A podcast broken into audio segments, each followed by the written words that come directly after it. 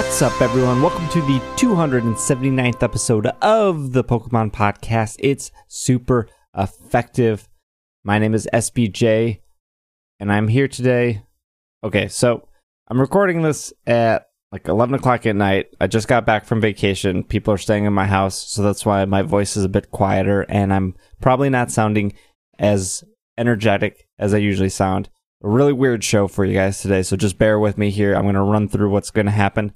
I've been on vacation for like the last week. So has Will. We both went to Gen Con. Will is still on vacation. He's still on Gen Con. He's still at Gen Con right now. So that's why he's not here.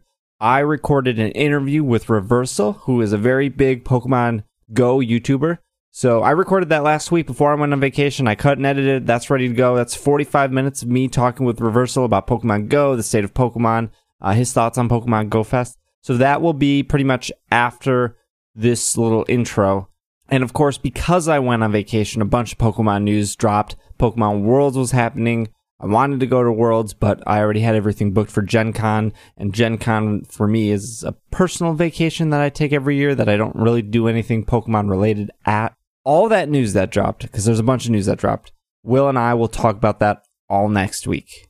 I know there's a lot. I know you guys probably want to hear it, but because Will's still on vacation and I wanted to make sure that you guys got an episode this Monday, I'm just going to run down the news real quick. I know you guys already know what it is, but in case you missed something, I'm just going to run down that real quick. Again, we'll talk about it all next week. There's been a ton of emails about uh, thanking Travis and Travis's time on the show. We are going to get to all of those next week. I, I don't know how long next week's episode is, but we have a lot to cover, so just keep that in mind. This episode is still really good, though. The interview with Reversal is fantastic. He is such a fantastic dude, so I can't wait for you guys to hear the interview. Let me just run down the news real quick that happened and fill you guys in in case you were not up to date or you weren't following the world information. And I actually might miss something myself here. Again, I only really went over it just recently because I've been driving all day, but there will be packaged versions of Pokemon Gold and Silver coming containing a download code for the eShop available in Europe on September 22nd. Pretty cool if you just want a box. Again, still downloadable though, so you're going to need internet for that. There was a new Ultra Sun and Ultra Moon trailer shown. Pretty good timing with Worlds and everything. I suspected that it would have been shown at Worlds or slightly after Worlds especially we weren't going to get anything with the Pokemon Go stuff that has been happening. So that happened. They showed an updated map for Alola, and there is like what seems to be like a wormhole that's opened up on it.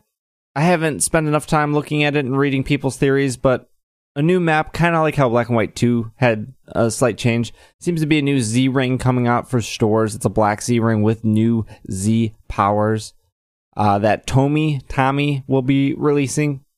As you know, uh, Ultra Sun, Ultra Moon coming out November 17th. They showed the official box art for that. Pokemon Gold and Silver will also have physical releases in Japan. Going back to the Ultra Sun and Ultra Moon trailer, the main characters, the protagonists, protagonists have new clothes. So I guess that's exciting. Hopefully there will be pants what one can one can hope. TCG wise, this is pretty big news for the TCG, and I actually at Gen Con, I, I, I said that Gen Con's not a Pokemon related thing for me, but I did enter a booster draft at Gen Con with the TCG. I played with Will, I played with Irene, I played with Micah, played with a bunch of other friends.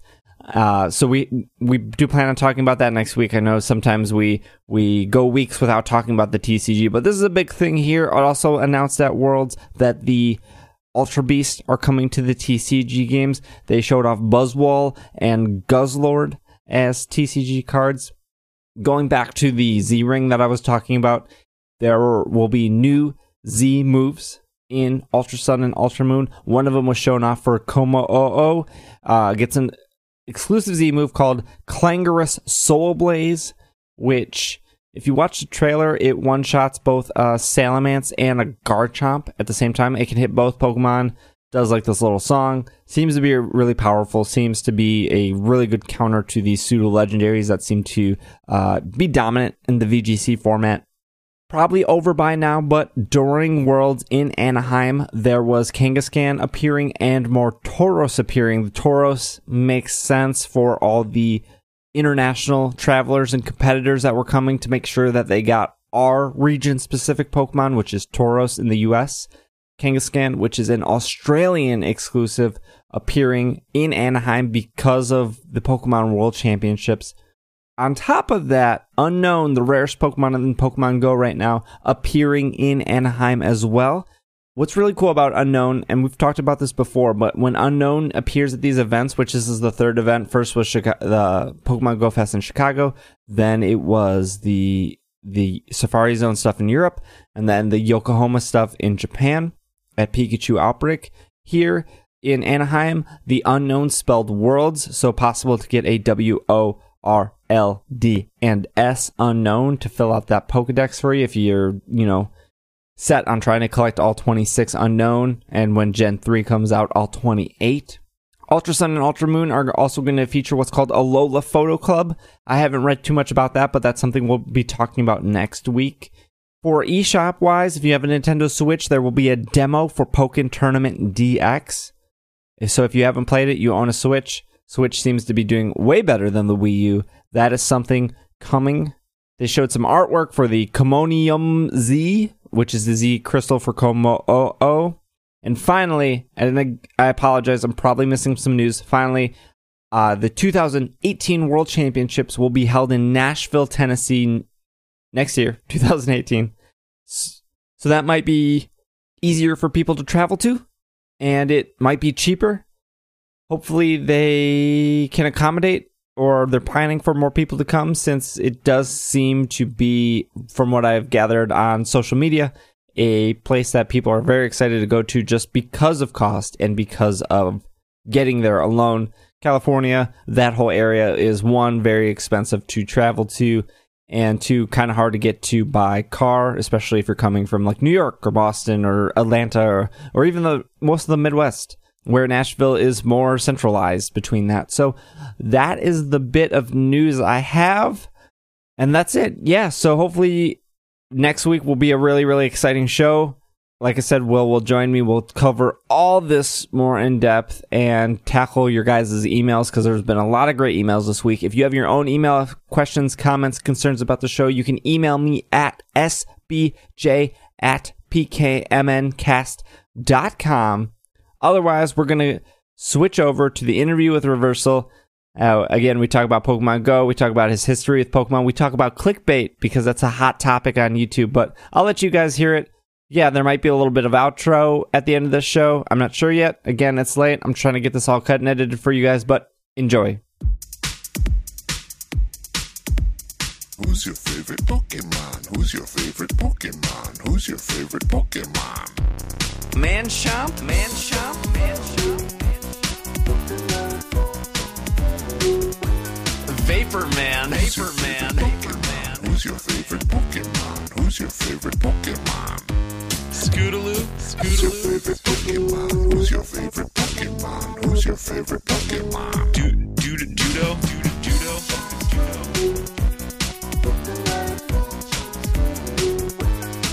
Vapor Man. Who's your Man. favorite Pokemon? Who's your favorite Pokemon? Who's your favorite Pokemon? Whomper, Whomper, Whomper, Whomper. All right, guys, we are back, and I am here with Reversal, Pokemon Hello. Go YouTuber. Yeah, hello. Thank you How for are you, man? inviting me. I'm, I'm great. Uh, how are you? I'm good. I'm good. Like all our interviews on It's Super Effective, we'll start off with some Pokemon. We'll probably actually talk a little bit about your YouTube career since that is that is your big thing, and then we'll end with Pokemon. Mm-hmm. Just a little agenda here, but let's kind of talk about how we met. It was at Pokemon Go Fest. Yeah, in Chicago. Actually, yeah.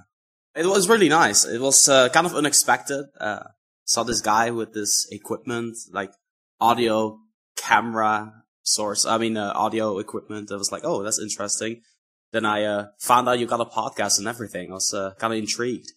I don't want to talk about YouTube right off the bat, but you know, I've always been told that the YouTube community is is very close knit. They're very tight together. They have each other's backs, and I I think that was very apparent at Pokemon Go Fest. I walk into like the media tent, and all you guys knew each other. And by I mean all you guys, I mean you know Trainer Tips and Twintendo and you and a bunch of other people that I apologize that I, I didn't know who they were, and then uh, Mystic Six. Mystic Six.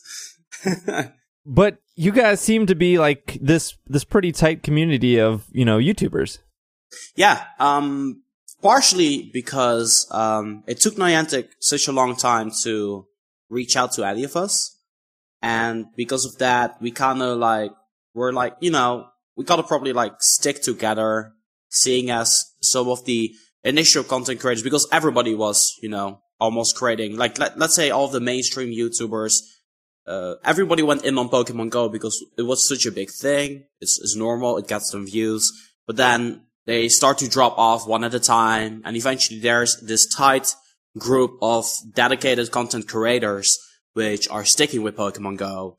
And eventually you get to the point where you want to go out and travel and you start to talk to each other to get insights into certain scenarios. And it's like, Hey, do you know anything about this? Or do you know anything about that?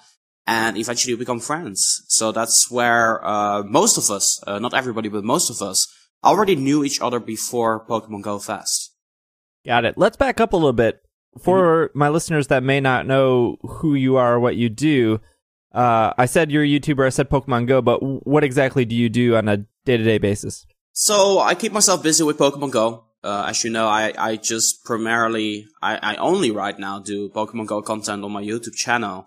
And I really like to, uh, bring Pokemon Go from a, from an experience as if the, the viewer, the, the player, the, the one interested in Pokemon Go actually were to be there. So, uh, I, I, I try to get some cool shots in from time to time, but mostly I like to keep it real and I like to, uh, to share my perspective as a passionate player, uh, to my audience. So that's what I'm doing. So I'm, I'm an overly enthusiastic Pokemon Go player with essentially a YouTube channel. That, that's the gist of it, really.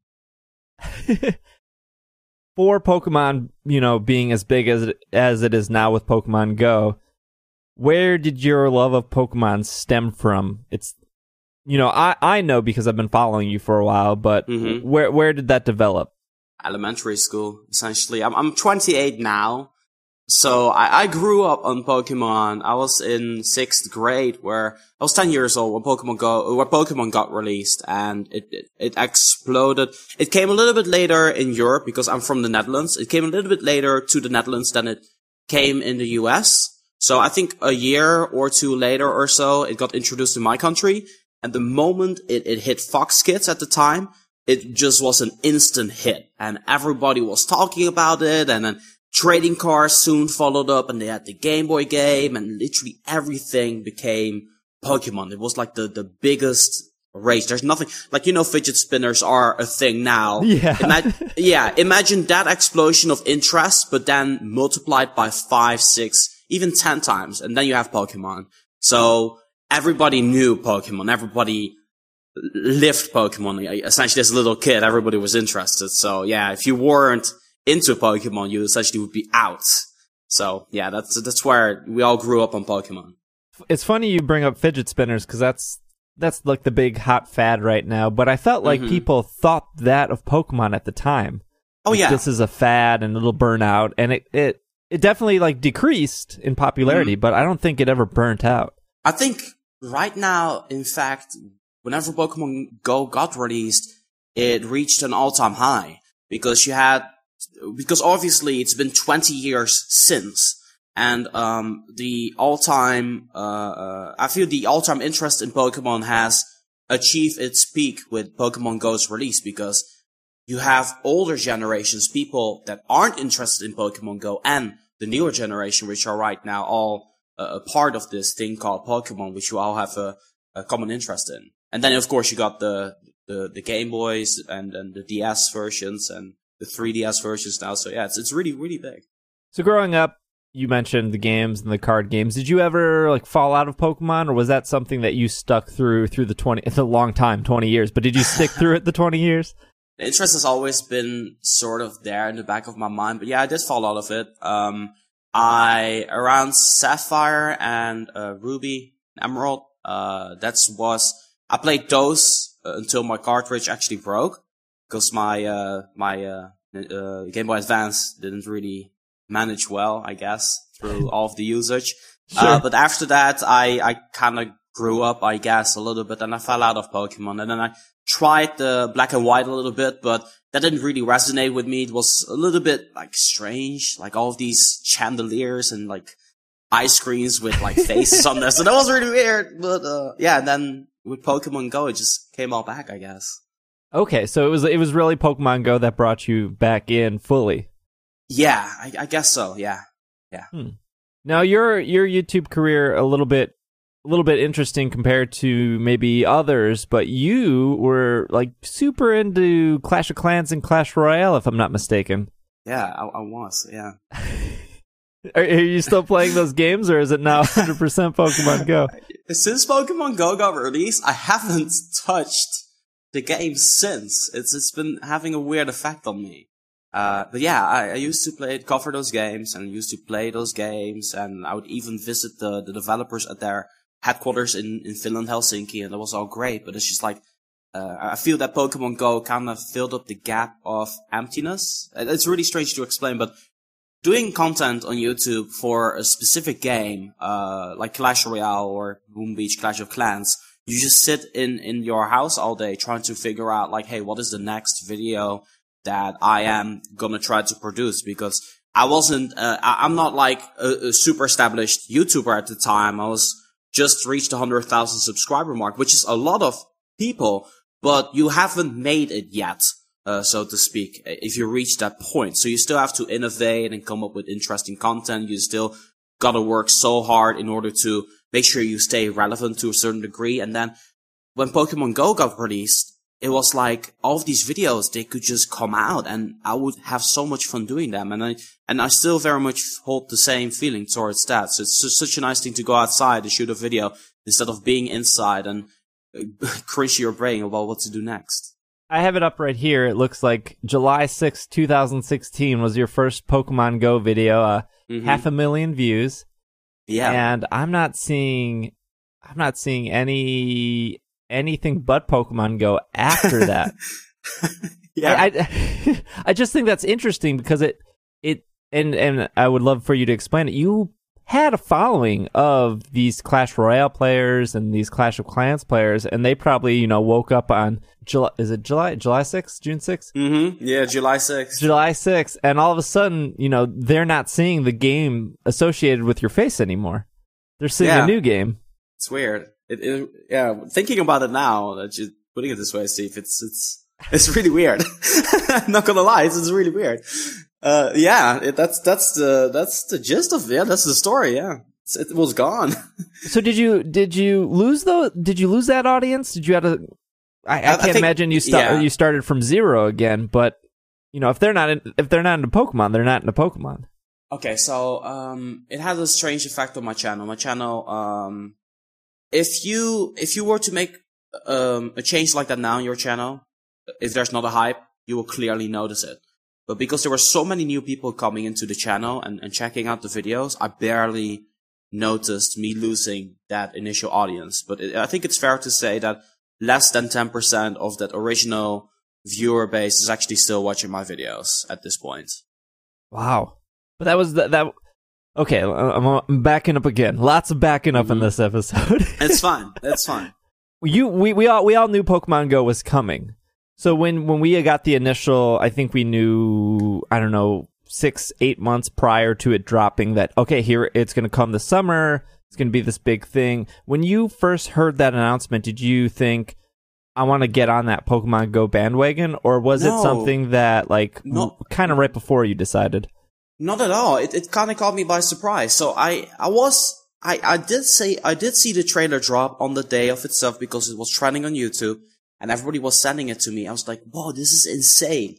But I I honestly had no idea how it was going to work. In a little in some way, shape, or form, it kind of seemed to be good, too good to be true, and essentially it was. Uh, like, there's no denying that. Like, the trailer was absolutely stunning but the actual experience was a little bit different.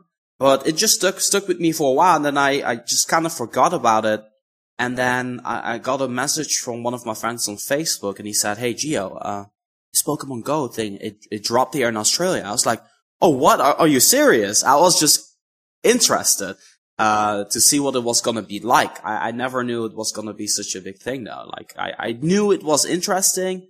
I, I just didn't know how big it was going to be.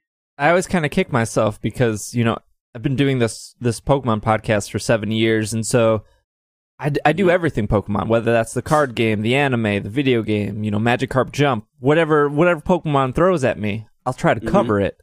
And so when Go came out, I was like, great, I'm gonna do you know I'm gonna do this mini series just focusing on Go. You know that went as well as I could connect to the servers because of all those issues at the beginning. yeah. You know, and I saw, an- I definitely saw an uptick in listeners when when Go came out.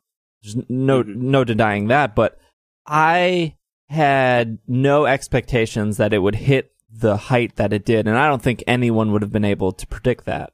Yeah, because I think, at least from your standing point, I would imagine that you, you think it would be like as if a new Pokemon game got released, right? Right. Yeah. So I definitely understand that, yeah. So it's like, oh, I could have, I could have did more, but, and and you know, it's whatever, right? You know, I I, I Mhm. continue talking about Pokemon. I still love it. There's that regret of, oh, I I could have did more, but for you, you did the first video, and Mhm. it took off, and then you know you started doing more. You Was know what that the funny part is? Yeah, that, go that, ahead. That, that first video is actually a live stream. It's not even a video. The first seven or eight videos were just live streams. And there was one video in between which was like a recap of what I had done.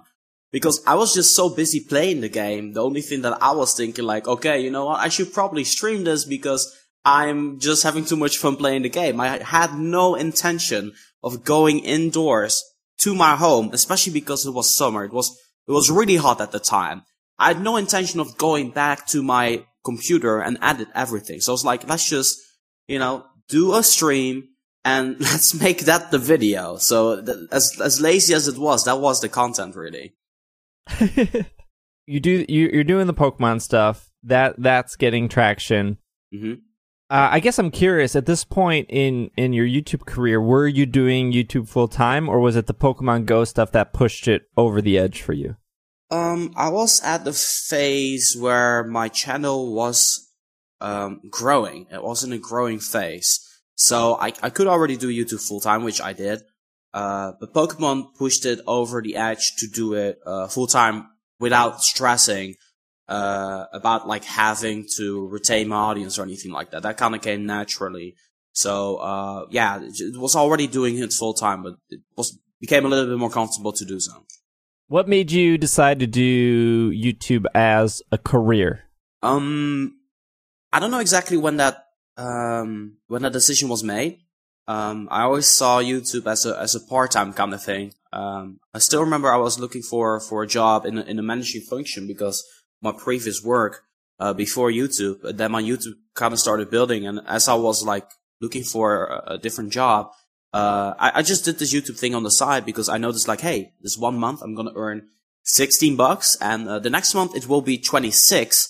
So, uh, it would be kind of nice to have a little bit extra financially, uh, but it it wasn't about the money at all. It was just like, oh, hey, th- this videos that I was making already, uh, I can get like a little bit of money from that. So that, that, that idea, it, it struck something with me because it was like, hey, my work is meaningful in some way, shape or form. So, from that perspective, I started sort of building and I started, you know, creating content while I was still looking for a job. Uh, but then I realized I enjoyed doing this video creation process. I enjoyed it so much that I was like, Hey, maybe this is something that I can pursue like full time on a part time basis. So it would still, it would actually be a thing that I'll dedicate time to, which would earn me money. So it's essentially like a job, uh, but still do something on the side. And after a while, I just was like, I honestly don't feel like looking for anything because it was a really tough time at that moment, um, 2014 to, to find a job for me because there was a lot of things happening in, in like looking for jobs and stuff. It was pretty hard to find something. So I just started putting more focus and emphasis on YouTube and yeah, with enough dedication and our hours put into it and staying consistent, it actually kind of like, you know, got to a place where I, I'm earning a full-time income, I guess. No, no, that all makes sense. I want to bring up something a little controversial here. Clickbait.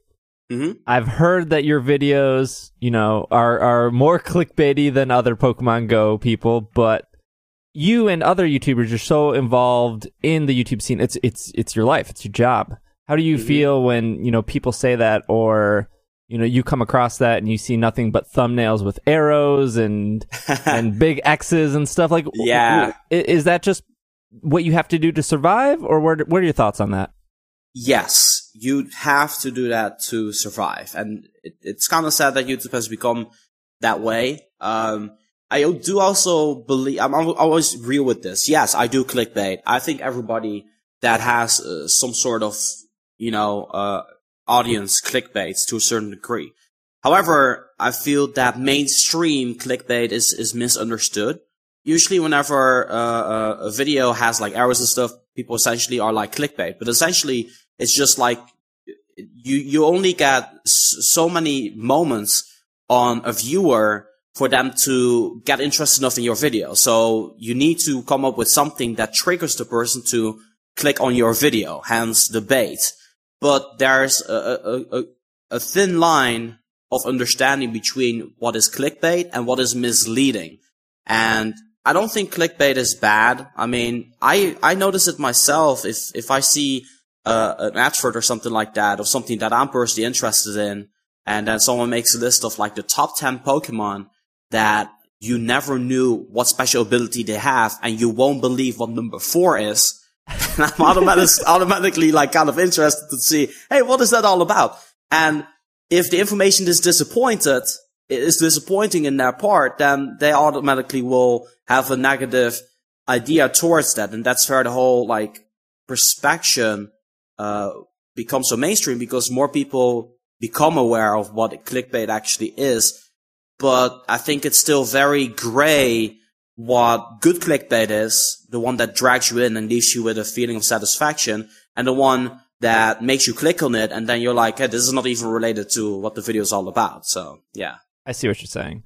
Do you Yeah. do you know do you notice though like a difference between video A and video B if video B is is very clickbaity and you know title and thumbnail and video A is possibly the same if not better content but maybe you know doesn't have huge words or all caps or is there really a huge distinctive difference between the amount of views you get Yeah, there really is. There really is. The thing is, a lot of people are, are not in this whole YouTube scene. Like a lot of people are just watching it because they have a question.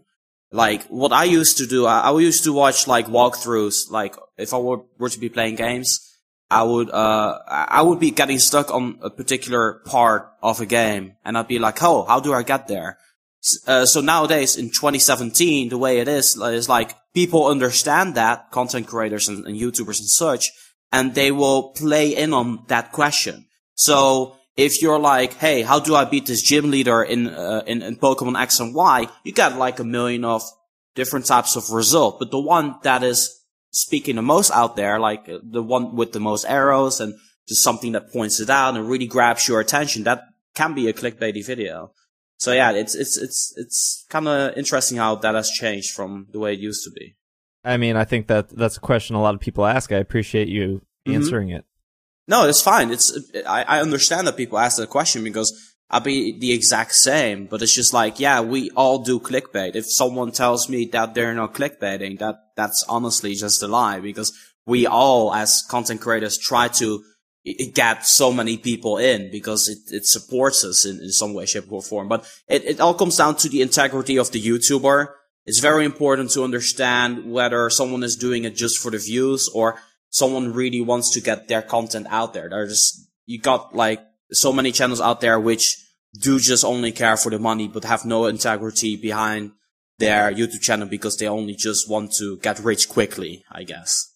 Yeah, yeah, totally. Going back to, we know we brought this up at the beginning of the the conversation, but you know, me meeting you at Pokemon Go Fest, that day was such a blur in retrospect because of everything that was happening. Uh, Mhm. But what was what was your overall thoughts on Pokemon Go Fest? Uh, are you asking that from a uh, player perspective or a YouTuber? I mean, I, I guess both. You know, I I originally went. I had this game plan of, hey, I'm going to get into the park early. I'm going to shoot some content, and I I normally don't shoot video of stuff. I'm I'm primarily an audio only guy, but my friend lent me a, a camera, so I shot shot some video of the park early. I was gonna, you know, meet with all the other media people, try to get a couple of interviews, and then I was actually going to spend, you know, most of the day just playing the game, and then, you know, shoot some more video at the end of the day, especially when the six o'clock quote unquote legendary event was supposed to happen, and then, you know, com- Mhm. continue playing for the night. So my day plan, my plan was, you know, get some video, get some content. That's going to take, you know, two three hours of my day, but then enjoy the rest of the day as a player and. Obviously, that didn't that didn't turn out that way. Yeah. But uh, you, you know your thoughts. So as a player, I'm, I'm actually gonna just divide it into uh, some ways to you know make it more relatable as I do it on my channel, I guess. So as a player, it was a complete disaster. I'm not gonna lie about that. It was a, an absolute disaster. There's so many things that went wrong. Um, it was kind of concerning for me early on. Whenever I got mail, uh, I got a notification on my phone. Uh, I tried to open up my Gmail, and that took me two minutes. I was like, "There's something wrong here." Then I went to the media lounge and we had like separate Wi-Fi there and I tried connecting there and that kind of sort of worked, I guess, because it was like a dedicated Wi-Fi setting. Uh, at that time I immediately knew, oh, this is an issue that is, uh, beyond Niantic, I feel, because I cannot even connect to, because there's so many people using, uh, the service itself. Uh, then I was thinking like, hey, what, what can potentially cause that? And the one thing that came to mind for me as a consumer was like, hey, I, I imagined it being New Year's Eve and it's about to hit 12 o'clock and you're texting all of your friends and making phone calls to wish everybody happy new year and you cannot do it because the server is, is really slow and, and so on and so forth. And then it struck me like, hey, everybody is trying to play this mobile game at the exact same time. There's no way that this is ever going to be okay. So whenever whenever Niantic uh, spoke to us about, hey, we're trying to fix this, I was like, you guys are probably never going to be able to fix that today because it's just like it's a disaster. The Sprint came in, got their hotspots, made it definitely more bearable for Sprint users, which was great, but everybody else was having some issues. Um, I was personally on T-Mobile, and that was alright. It was decent. I could open up the app, and my uh, Pokemon Go Plus device would notify me of a Pokemon being there, and I could actually catch it, but I couldn't visually see uh, the Pokemon itself. Mm-hmm. And then later that day, what Niantic did, which was very awesome, is that they, the you know, the little animation on the lure modules with the little uh, pink leaves Yeah, the there. like the sparkles. Exactly. They removed that because, you know, it, it, uh, it, it kind of put a strain on people's phones because the, the, the animation itself apparently in some way, shape or form kind of affects the way you're playing. And if it's very laggish, then you're, you have a bad experience. So they removed that and more people as a result were able to play, but it didn't go well at all. The event, it was uh, a complete mess. Um, uh, the compensation, I feel, uh, was communicated in a poor way. Um, I, th- I think they, they could have brought like the news earlier, have a backup plan just in case something would be going wrong. I feel that the idea with the, the radius of the event, the distance where Pokemon would be popping up and the special actor would be there, there, uh, was communicated a little bit clumsy. So as a player, I didn't really enjoy Pokemon Go Fest a whole lot.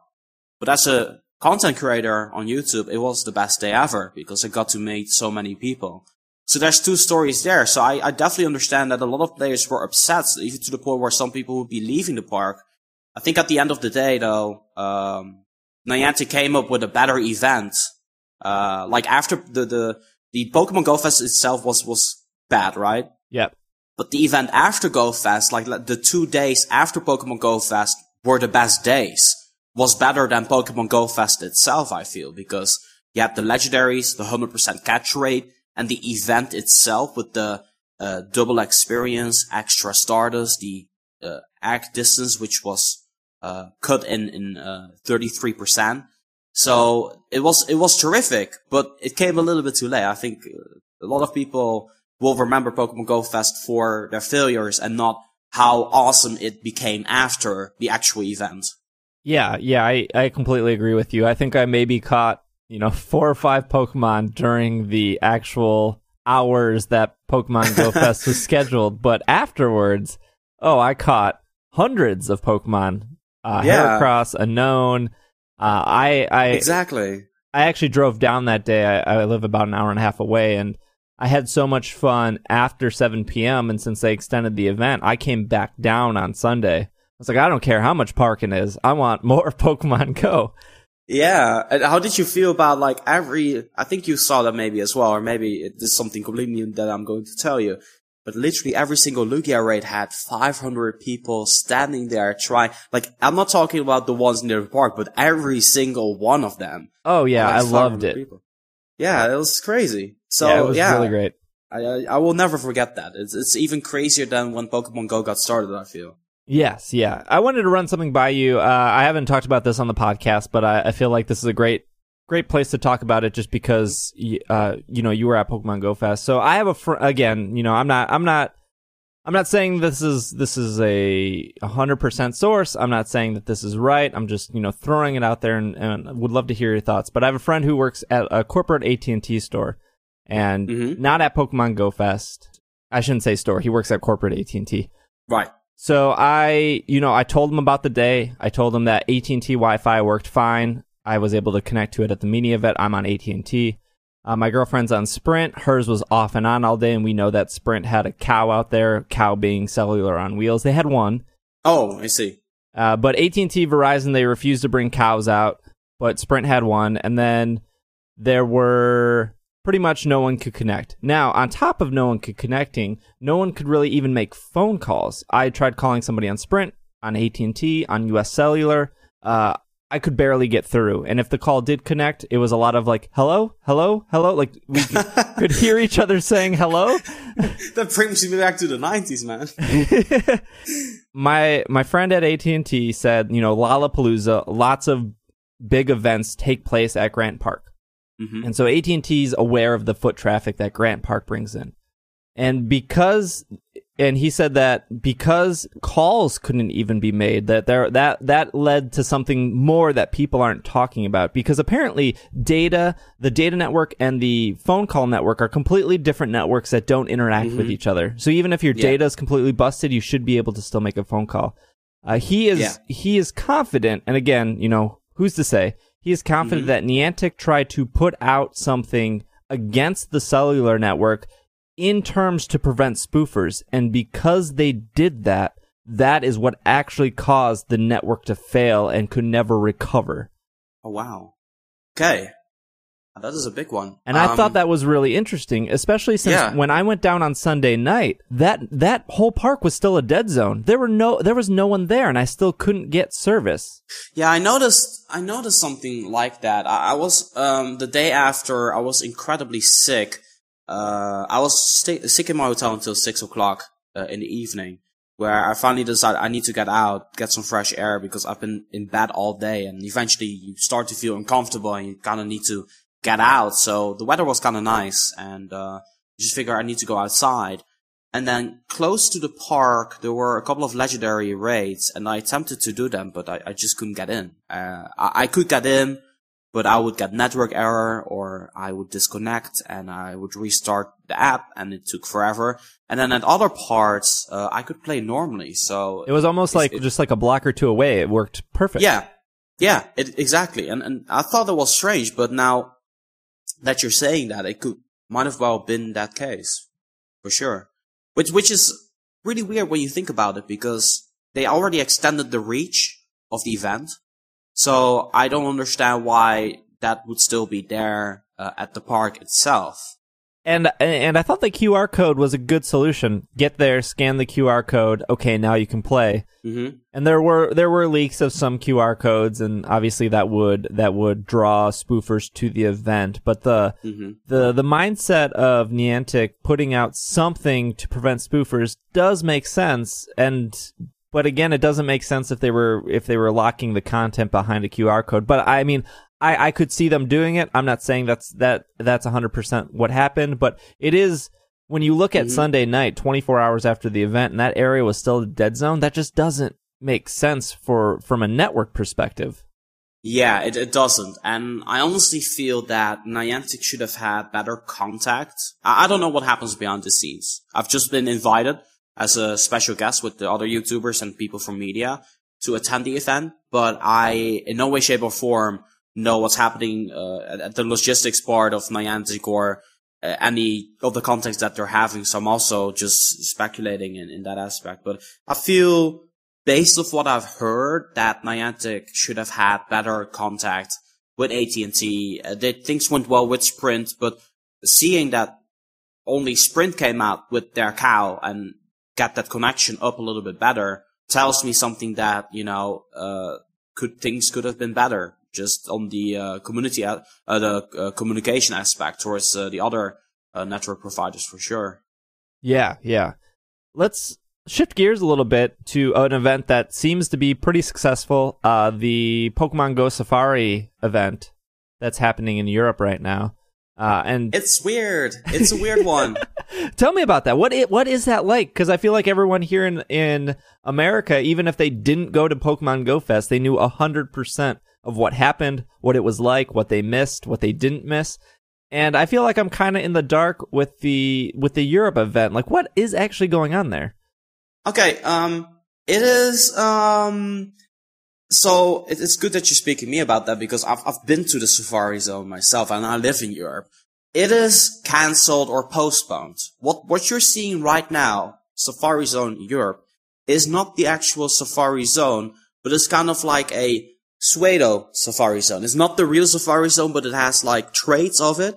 Uh, right now in Europe, you have the capability in select cities um, we need to back up for a little bit uh, before I get to that. Uh, so Niantic has a partnership with a bunch of malls, and the mall company is called Unibail-Rodamco, and they have malls all across Europe, mostly in uh, big cities like Copenhagen, Paris, Berlin, Amsterdam, Stockholm, Oslo. Like they got all of these big cities covered with a mall, and uh, the mall itself is actually kind of like a four star ish mall. It's like a little bit more extravagant, like a little bit more luxurious. You have some fancy. expensive stores done, little fancy, that's the, the word I was looking for. uh, so they got these, um, and, and because everybody knows these malls are pretty expensive, uh, I feel they, they have this partnership and they have this partnership already with Ingress, which is the predecessor of Pokemon Go, to deploy Pokestops at these locations. And the density uh, of these Pokestops um, is quite insane. I'm talking about over 20 Pokestops within one mall, of which you can reach five, six, seven, or sometimes even eight while standing in one location. Wow. That is that's the craziness we're talking about here. Yeah. So obviously, them knowing that, players knowing that, they come flocking to these locations, and myself included. I've been to Denmark, I've been to Stockholm, I've been to Amsterdam, and I've been to Germany very recently, and I will be going back there a couple of times because the place is honestly too good to play at. but the, the, way they got it set up right now, no, now that this is all advertised and these malls are there and everybody knows that these malls are there, the Safari Zone itself, the event was going to be happening on the 5th and the 12th of August, and there was going to be another event at the 16th of September. The 5th of August and the 12th of August have been postponed until a later date which is right now unknown. So what they've done, alternatively, is they have deployed Kangaskhan and Unowns uh, at these locations. And now they have extended the radius by 25 miles or 40 kilometers. It is not the real Safari Zone yet. All these, just these extra special spawns, which are already so cool because Kangaskhan obviously is the Australian, mm-hmm. uh, the Oceania region exclusive, and that's now available in Europe. And we already know how tough it is to catch an Unown in the wild because it's the rarest Pokemon. So uh, those Pokemon are there very commonly. And the actual Safari Zone is gonna look something like Pokemon Go Fest and uh, that event that's currently happening in Japan, uh, Pokemon Play Park, mm-hmm. where there's going to be special raids, there's going to be team launches, there's going to be an increased spawn of particular Pokemon but we don't know anything about else but that that's going to be happening. So we have to see about that. So in in Chicago, the Unown spelled Chicago, and, and you you said that the Unown spell Europe there, but you also said, I believe on Twitter, that you're seeing other letters. Is that true still? Yeah, so that's that's actually true. I was there at the mall. I haven't seen it myself, but I've seen it on people's accounts that they called uh, different types of Unowns other than the ones in Europe. So my understanding or my theory behind this is that they also upped the the spawns of other letters of Unowns. So I, I- are you in the position where you're just missing all the letters now at this point? Yeah. I'm missing They're so Igglybuff. learn. That's the last Pokemon I need. Well, besides Oh. besides the rest of the Unown letters, but oh, just yeah, I- Igglybuff. I'm missing. I'm missing. Uh, I'm, I'm missing one Pokemon. Uh, and then you'll probably see. it. I miss a Girafarig. You're missing Girafarig? Yeah. Oh man. If It's- you, it's- if it's you were in. Milwaukee, I will I would spot you exactly where Girafarig just pop up everywhere. Yeah, but that's not the fun part, is it? That's not the fun thing. That's not fun. That's not the Pokemon Go way of playing. That's what I personally feel. For me, either I need to get it out of an egg, which is a five kilometer egg, or I need to coincidentally just run into it. Like I see it on my nearby and I'm like, oh, that's where I'm going. Uh, but I don't want to specifically go to a location just because they happen to be there. It's, it's the final Pokemon in my dex. Yeah. Um, and then Corsola I still need, of course, as the region exclusive. Sure, sure, yeah.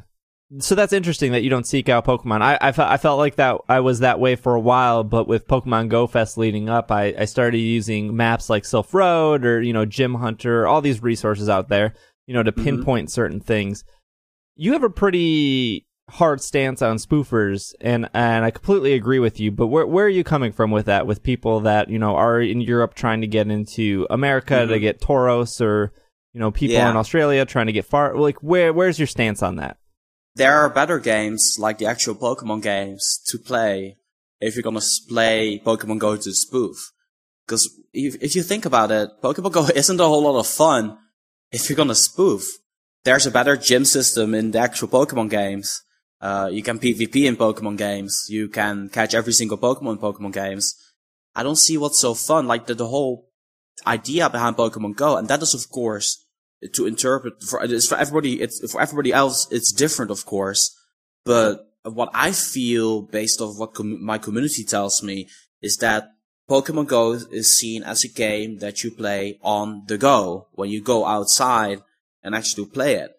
But if you are at home and you're gonna go, you, you type in your coordinates and you snipe to that location and then you get that Pokemon, there's no feeling of satisfaction uh, from doing something like that. So it's, it's, it's also, it, you also, if you are going to spoof, there's two other things that are also to be considered or three. Uh, the first thing is that other players that are playing the game legitimately get annoyed by the fact that some of these players do show off on Twitter and they're like, Hey, I caught this Pokemon. Yeah. What is the point? You didn't go out and get it.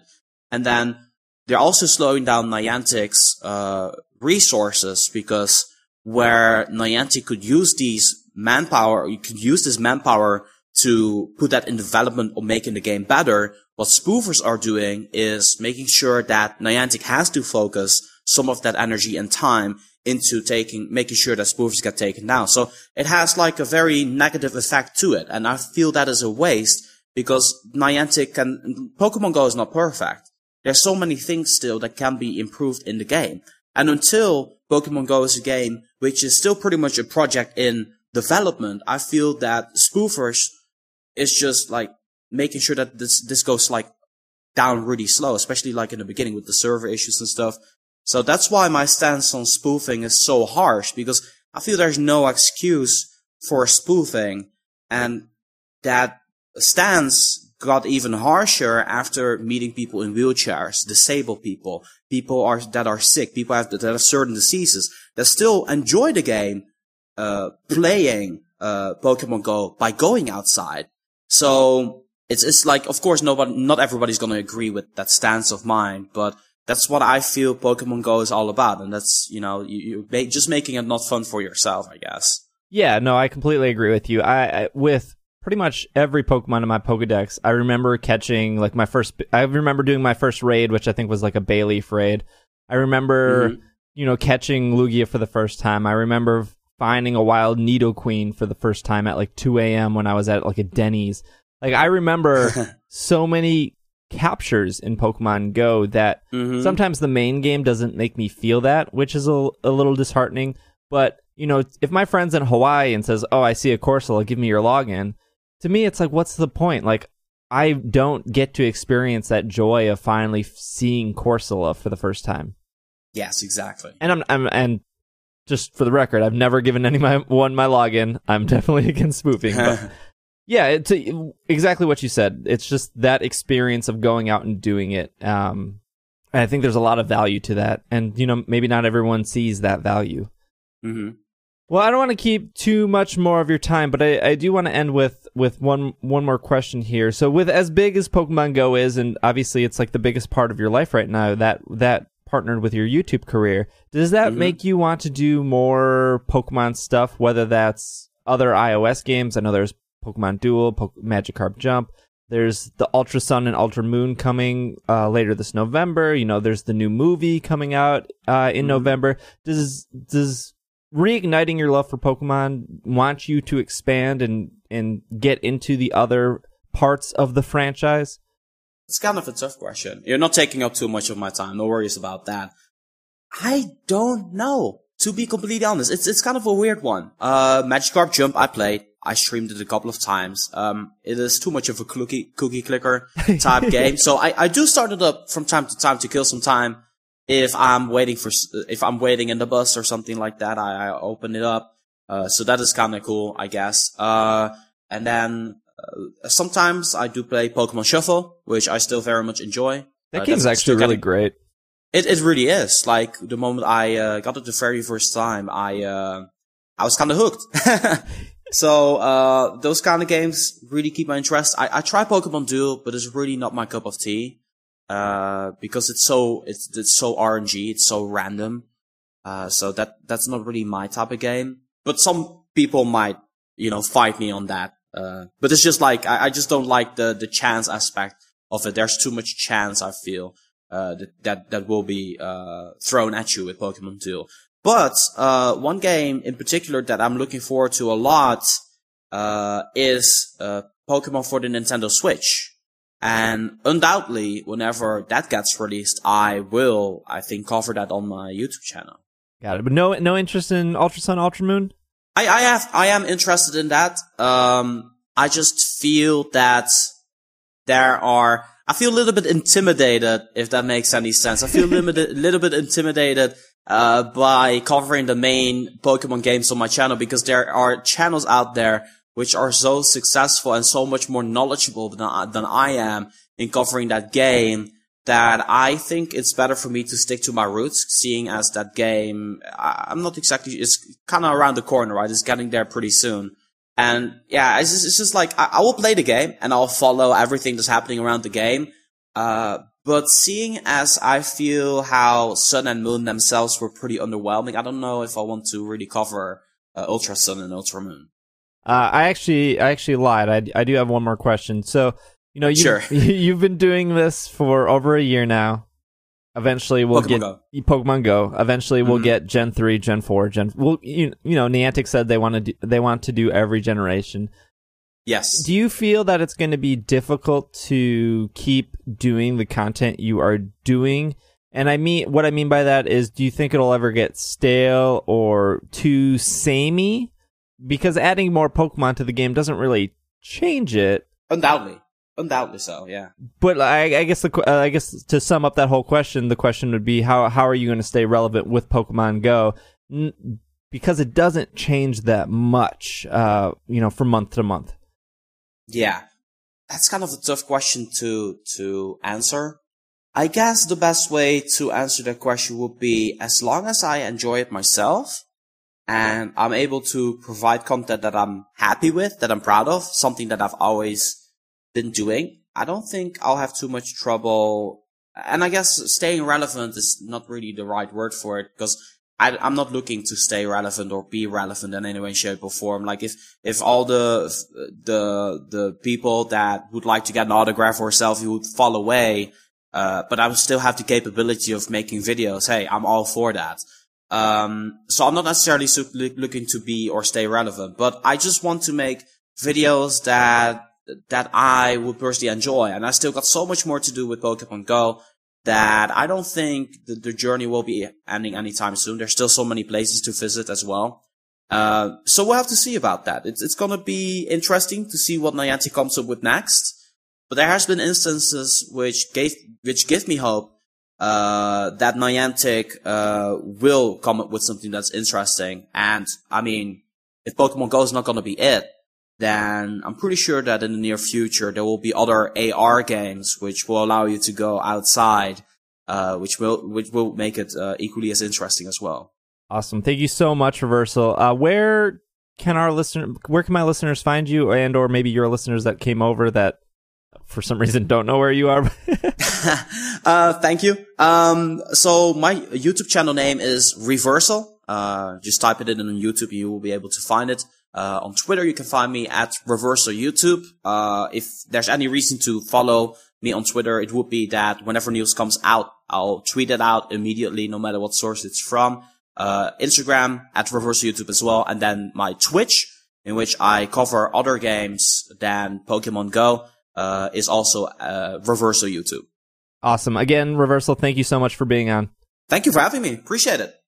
Awesome. And when we come back, we'll do our Pokemon of the week, and then we will wrap up. So we will be back after the break.